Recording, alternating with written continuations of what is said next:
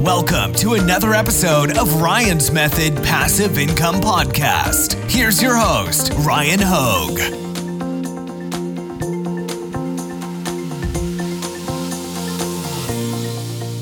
Hey, what's up, guys? Happy Friday. I like to try to make shorter videos on Friday, and today I'm gonna actually try to keep it to about 60 seconds. So I wanna share a tweet, actually, a thread of a couple tweets from Patrick Halpin. On Twitter, he tweets about print on demand. You guys should give him a follow if you're not following him already.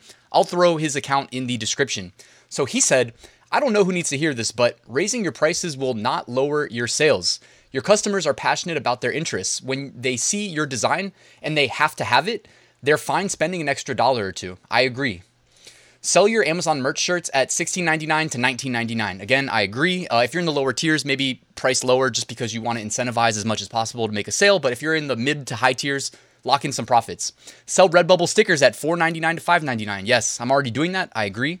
Think about it. You sell a $4 sticker, make $1 profit, then decide to raise your profit by $1. Your customer now pays $5 or 25% more, while your profit increases to $2, which is a 100% boost. So I love that perspective he's sharing on raising your prices there. I also really agree with the the one tweet where he just says, "Look, customers are passionate about what they're buying. Oftentimes, if they see something and they like it, if it's reasonable, and I think even up to 25 bucks may be considered reasonable these days with how inflation's going, uh, I think they'll buy it. You know what I mean? So as long as your designs are good enough, and if you don't know what I mean by that, please check out yesterday's video. I can put it in the YouTube cards right here.